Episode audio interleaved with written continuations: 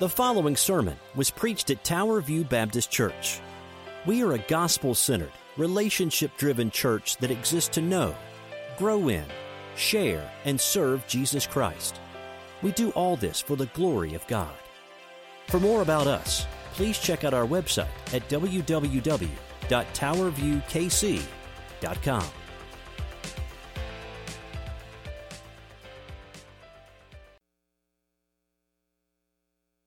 Well, before Steve comes up, I just want to give a word of introduction as we've tried to do each time. If, uh, if you're visiting with us, we are especially uh, welcoming you and thank you so much. This isn't our usual uh, study. We usually are going verse by verse through a book, currently Mark. Uh, but this year we've gone through nine marks of a healthy church, and this is the 10th mark. Tina, this is not in the book. I, Tina's already given me that look like I don't think I read that chapter. Uh, but we, as a church, have wanted to come together to ask the question what is a church that most glorifies God? In an era where churches often are not trying to glorify God. And we've looked at nine marks, uh, marks being different traits of a church. Uh, back in January, we went through the mark of preaching, that a, that a gospel centered church preaches the Bible unapologetically. We preach it because it's God's word, that's what we're here to do. We, the second mark is theology. We have to know what we believe. It matters what you believe. Uh, if you want to, if you want a hamburger and you tell them a hamburger and they give you a cow and say go eat a hamburger, it's probably not going to be what you asked for. You need to know what you want and what you believe and what you don't want and what you don't believe.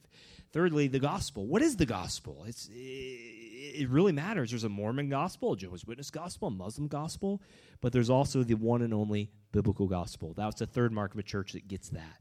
Fourth, how do you get saved? Conversion. What's it mean that you're saved? What's it mean that you truly are saved? And can you know that? And we said, yes, you can. And a church that believes that holds that dear. The fifth one is evangelism. And John Moody, we got him off the back row.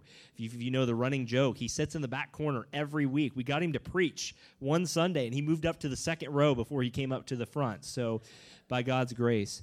Number six is um, uh, church membership that membership should be taken seriously, that you should be faithful to attend the church you hold your membership at, because that is a one another passage that leads to each other.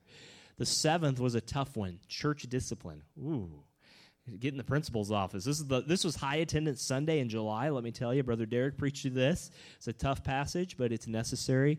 Number eight, and we kind of flip flop these, but Brother Jeff preached on this just about three or four weeks ago about discipleship, about being a disciple, growing and making disciples, going out into the world. And in August, we preached through the ninth, which was biblical leadership, pastors and deacons, and how that affects the church. And this morning, specifically, deacons. And I put two asterisks by it because it's Steve. He always has an asterisk by his life because you never know what he's going to do. So, uh, Brother Steve, thank you for, uh, for bringing that up question comes up each month, and we want to try and answer this. Well, well, Pastor, aren't you the one who's supposed to lead us in this? Yes, in a way. This is a special year. We've asked nine men from our church to lead this and own these topics, to study them, to make sure these aren't just pulled out of a hat. These are real things in the Bible. So thank you, church, for the grace to sit and hear and allow men in our church to lead as they should. And praise God we have multiple men who can stand up here any given Sunday and preach the Word of God unapologetically, lovingly, and boldly. Amen. As well. And I do want to share with you before we go. Uh, many of you have been praying for this, but when we preached on evangelism back in April, uh, back in May rather, uh, we challenged the church to share the gospel. And I just want to say, praise God for this. If, if, you're not a Christian, this may seem weird. We're not here to count numbers or, or put notches in the belt, but we do pray for everyone would hear the gospel of Christ. And as of this morning, we are 50%. We've shared the gospel as a church 263 times since May 1st. Amen. God is good. Pray for that fruit. And as we come today, as Steve comes, Steve, why don't you come on up, brother? As Steve comes, Steve will be sharing the gospel in a different way. He'll be sharing about how to serve in these things. But you pray as you hear God's word that you just don't hear it, but you apply it to your life as well. Brother, where'd you go? You're. You're like the KU football team. We never know where you're going to be. That's right. Or is that Missouri? Sorry. Bad sports joke already. Let me pray with you, brother. pray for Missouri. Amen. Father God, we just thank you so much for Brother Steve. Lord, there's so much to be uh, just grateful for. I know when we talked about this way back in the winter of this past year, January, February, his eyes were as wide as the Grand Canyon. But Lord, uh, through patient study, through through just submitting himself to your spirit and your leading. He's here to show us the word. Father, open hearts this morning. Thank you for my brother. This, I know this is not his usual cup of tea. It's it's out of the ordinary for him. But Father, thank you that through those who often don't speak as often, that you can bring great joy and bring great, great uh, humility and great humbleness to us all. Thank you, Lord. We pray for your, your word to speak to our hearts through your spirit. Be with our brother. In Jesus' name, amen. Am I on? Okay. Good morning. Thank you for being here today. Darren says the time I got to beat is 22 minutes, so I'm going to shoot for the moon, go for 23. Let's pray. Father, thank you for letting me give the message today. Even though I'm not worthy, let it be your words they hear. In your names we pray. Today, we're going to talk about why it's important for a healthy church to have deacons as well as we're going to talk to about it's important to serve in your church as a fellow Christian, a follower of Christ. Why does a church need deacons? Well, Luke tells us the first deacons were selected in the book of Acts. Let's talk about what led up to this. The disciples were traveling and sharing with the masses of people, and it was working. The people would come out on the streets, hoping that Peter's shadow would pass over them and be healed. Could you imagine that today? It would the crowd that it would bring. They would be one post on Facebook away from chaos. then the apostles were arrested and freed by an angel. They were prohibited from teaching, but they still continued to teach and obeying God. And not the law of men, who forbade them to teach. And they continued to make disciples. Luke writes in Acts 6 1 through 3 Now, in these days, when the disciples were increasing in number, a complaint by the Hellenists rose against the Hebrews because their widows were being neglected in the daily distribution. And the twelve summoned the full number of the disciples and said, Is it not right that we should give up preaching the word of God to serve tables. Therefore, brothers, pick out from among you seven men of good repute, full of the Spirit and of wisdom, who we will appoint to this duty. So, why did they select these men? The church was growing. And the important work of preaching the gospel was getting lost in the shuffle. The disciples needed to help serve the people. One way needed, one way they needed to serve them was to help ch- protect church harmony. Ephesians 4 11 through 13 says, So Christ himself gave the apostles, the prophets, the evangelists, the pastors, and the teachers to equip his people for works of service, so that the body of Christ may be built up. Until we reach unity in the faith and in the knowledge of the Son of God and become mature, attaining to the whole measure of the fullness of Christ. Church splits often happen because of disagreements and unhappiness.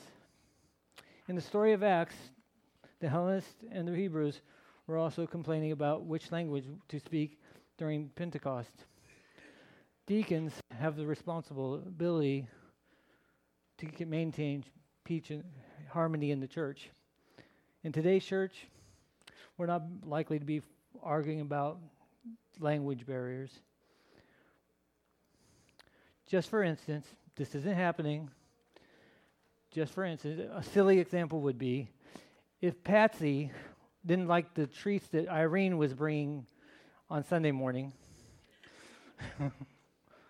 Patsy would go to her deacon and talk it over with her deacon and not go to her pastor or her elder. Now, her deacon isn't going to arrange a fight out in the parking lot between the two. At least let's hope not. Patsy would go to her deacon and discuss it with her deacon, and her deacon would help her come to a biblical resolution. Church members should seek their deacons to help mediate between disagreements between believers that they have not been able to come to an agreement on their own. Next, deacons are there to help provide for the needy. need for deacons came from the needs of the people. Churches are supposed to meet the needs of their me- members. Acts 20 28 says, Pay careful attention to yourselves and to all the flock in which the Holy Spirit has made you overseers, to care for the church of which he obtained with his own blood. The heart of a deacon should be those that want to serve everyone who needs them. There's a story about a young man who was dirty, stinking, and dressed in rags.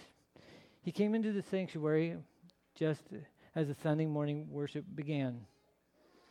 And he looked for a seat. No one was willing to, to sit by them. And they shifted their bodies to fill the pews. So he could find no seat. At least last he sat down on the floor in front of the sanctuary, centered on the aisle which he had walked down. An elderly deacon who had been watching from his seat near the back of, the church slowly stood up and made his way down the aisle. It was obvious the congregation was pleased with what was they had saw. This long time and highly respected deacon was going to do something about this filthy man at the front of their church. When the deacon got to the front, he slowly got down and sat beside the young man, shook his hand, prayed with him, and acted like he had found a long lost friend. Since deacons are called to meet the needs of people, they should do so faithfully so the fa- pastor can do what he is called to do. Pastors have a built in desire to minister to every member of the church, but that is not usually possible for one man, even when that one man is Darren Smith. Deacons are there to support the elder, pastor and elders. When the deacons are keeping the peace and meeting the needs of the people, the pastor then has time to spend in the Word and deliver a powerful message from God on Sunday. Whether it takes us to the fourth quarter of the game or not, that won't happen today. I know they start at 720. when deacons are present in the church, the pastor also is able to mentor and disciple those who are in need with their calling from God as well. He is able to do this by spending time alone with God by himself in prayer something that he may not have time enough to do without help from the deacons.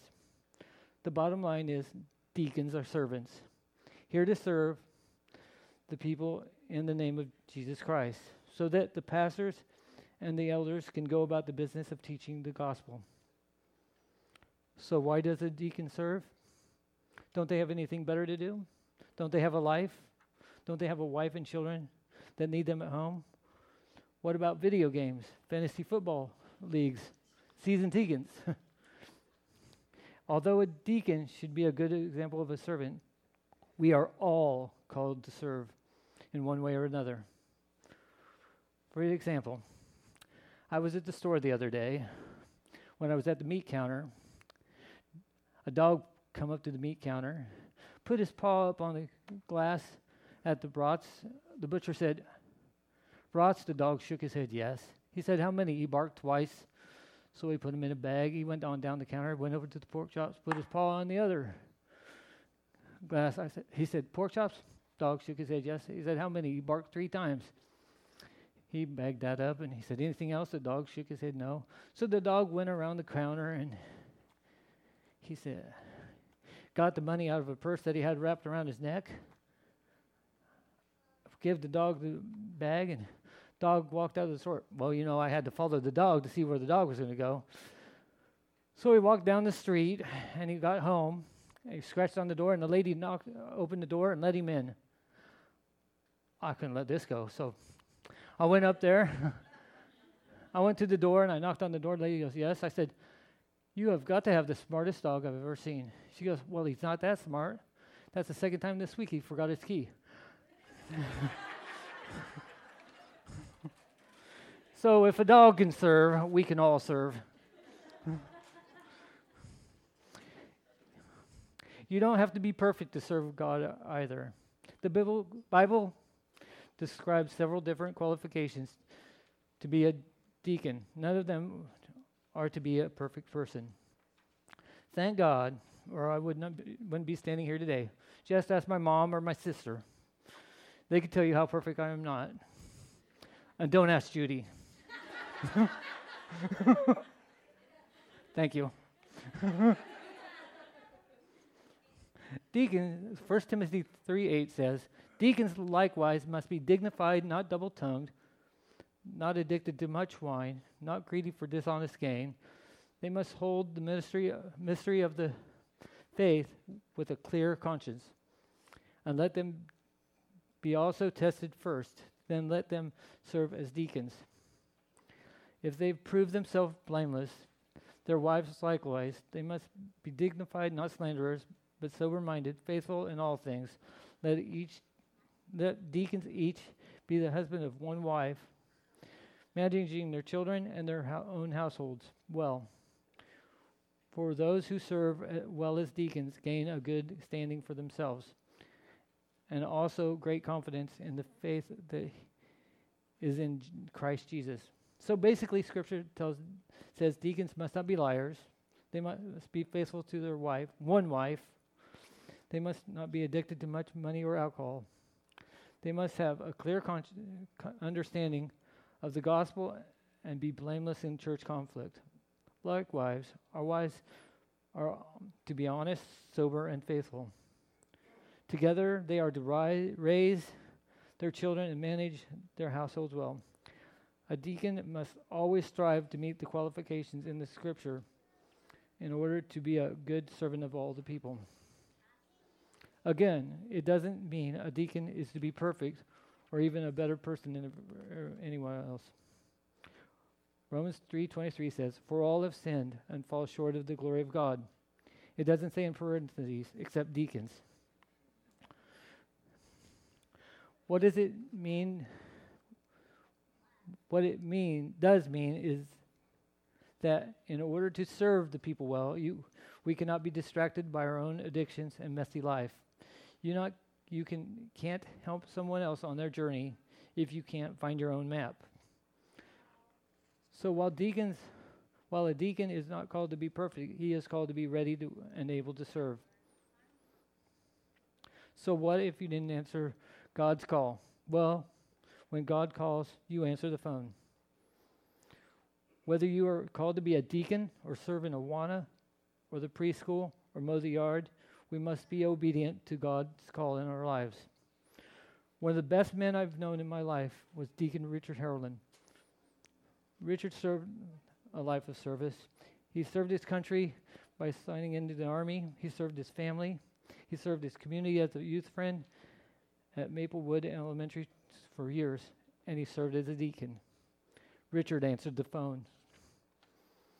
As the body of Christ, we must serve each other. 1 Peter 4:10 says, "As each has received a gift, use it to serve one another as good stewards of God's varied grace." We all have different gifts for a reason. A church that serves is a church, church that lives. If we stop serving each other and the community, the church will die. And the job of making disciples, like the apostles did in Acts, become less effective. And the people die without knowing there was a Savior waiting for them who loved them. Jesus Christ himself was the greatest servant of all. In the book of John 13, we see one example of how Jesus served his disciples by washing their feet. John 13, 12 through 14 says, When he had washed their feet he, and put on his, on his outer garments and resumed his place, he said to them, Do you understand what I have done to you? You call me teacher and Lord, and you are right, for I am. I for I If I then, your Lord and teacher, have washed your feet, you also ought to wash one another's feet. A little while ago, I told you my mom was here. My dad met my mom, June, when I was just a teenager. She has loved us all continuously and served us. So today, I'm going to serve her and I'm going to wash her feet.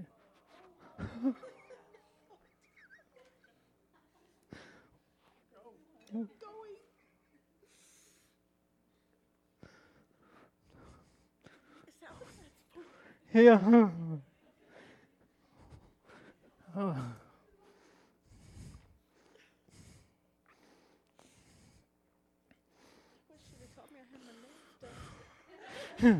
Me too.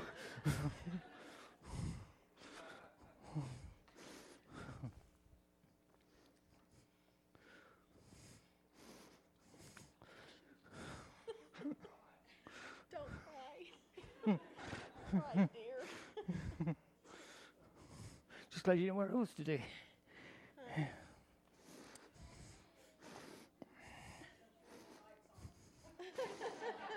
yeah, don't forget my night with my son.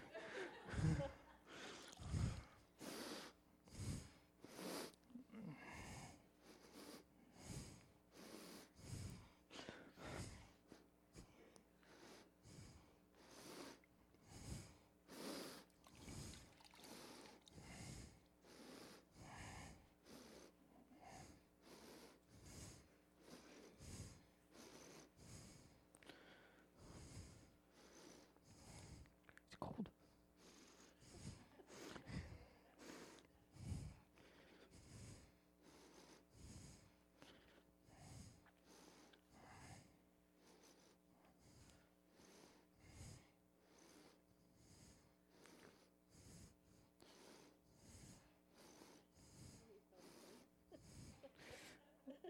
This might work. Steph has to help. Oh,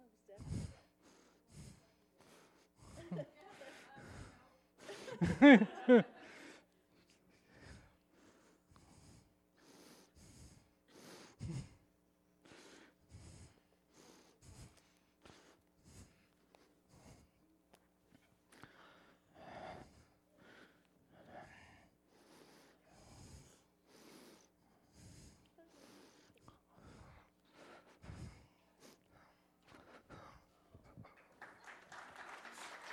I say something? About the deacons? I need to say something about the deacons. I was sitting there, thought, how am I going to get up there? Well, God works in mysterious ways. When Bill had a stroke, and so many of you in the church know where Steve's parents and his dad had a stroke. The kids drove from Kansas City, our kids drove from Person, and they had to take Bill back to Denver. And at the door of the hospital, Jeff met us. His family was there. Steve called him and he said, "Is there any way you can get to the hospital? We're on our way, and they're going to get there before us because you guys have to come from Kansas City." So this man met us at the door, and I said, "He said, do you remember me?" And I said. Course, I was a mess, and he said, "My name's Jeff, and I'm from Tower Baptist." And I said, "Oh, okay. Well, what are you doing here?" Well, Steve called me and said, "Could I come and stay with you till he got there?" And so he did. Showed us where to go, got us our name tag, all because I had no clue how to do any of this. I was a mess. And so were the rest of us. And then the next day we went downstairs to the chapel in the hospital to pray. And they had Bill pretty well. He couldn't talk. He couldn't. He wasn't conscious. So Steve's like, we're all down there praying, and he's praying with us. And then some other people came in, and Steve said, "You guys go back up." I said, "Let's go so these people can, you know, have some private." Said, "You guys go on back upstairs." He said, "Since Dad doesn't know, you know, he's not awake, he's not knowing what's going on." He said, "Do y'all care if I stay down here and just pray, pray with all the people that come in, and I'll help them pray and pray for their family?" I was like, "That's all right." son." and he went up to the pulpit in the in the chapel and prayed with neighbors that came in. So you guys do good work.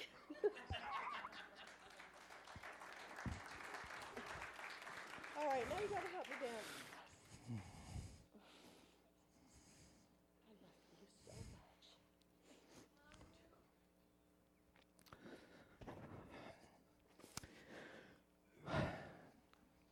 Who is Jesus calling you to serve?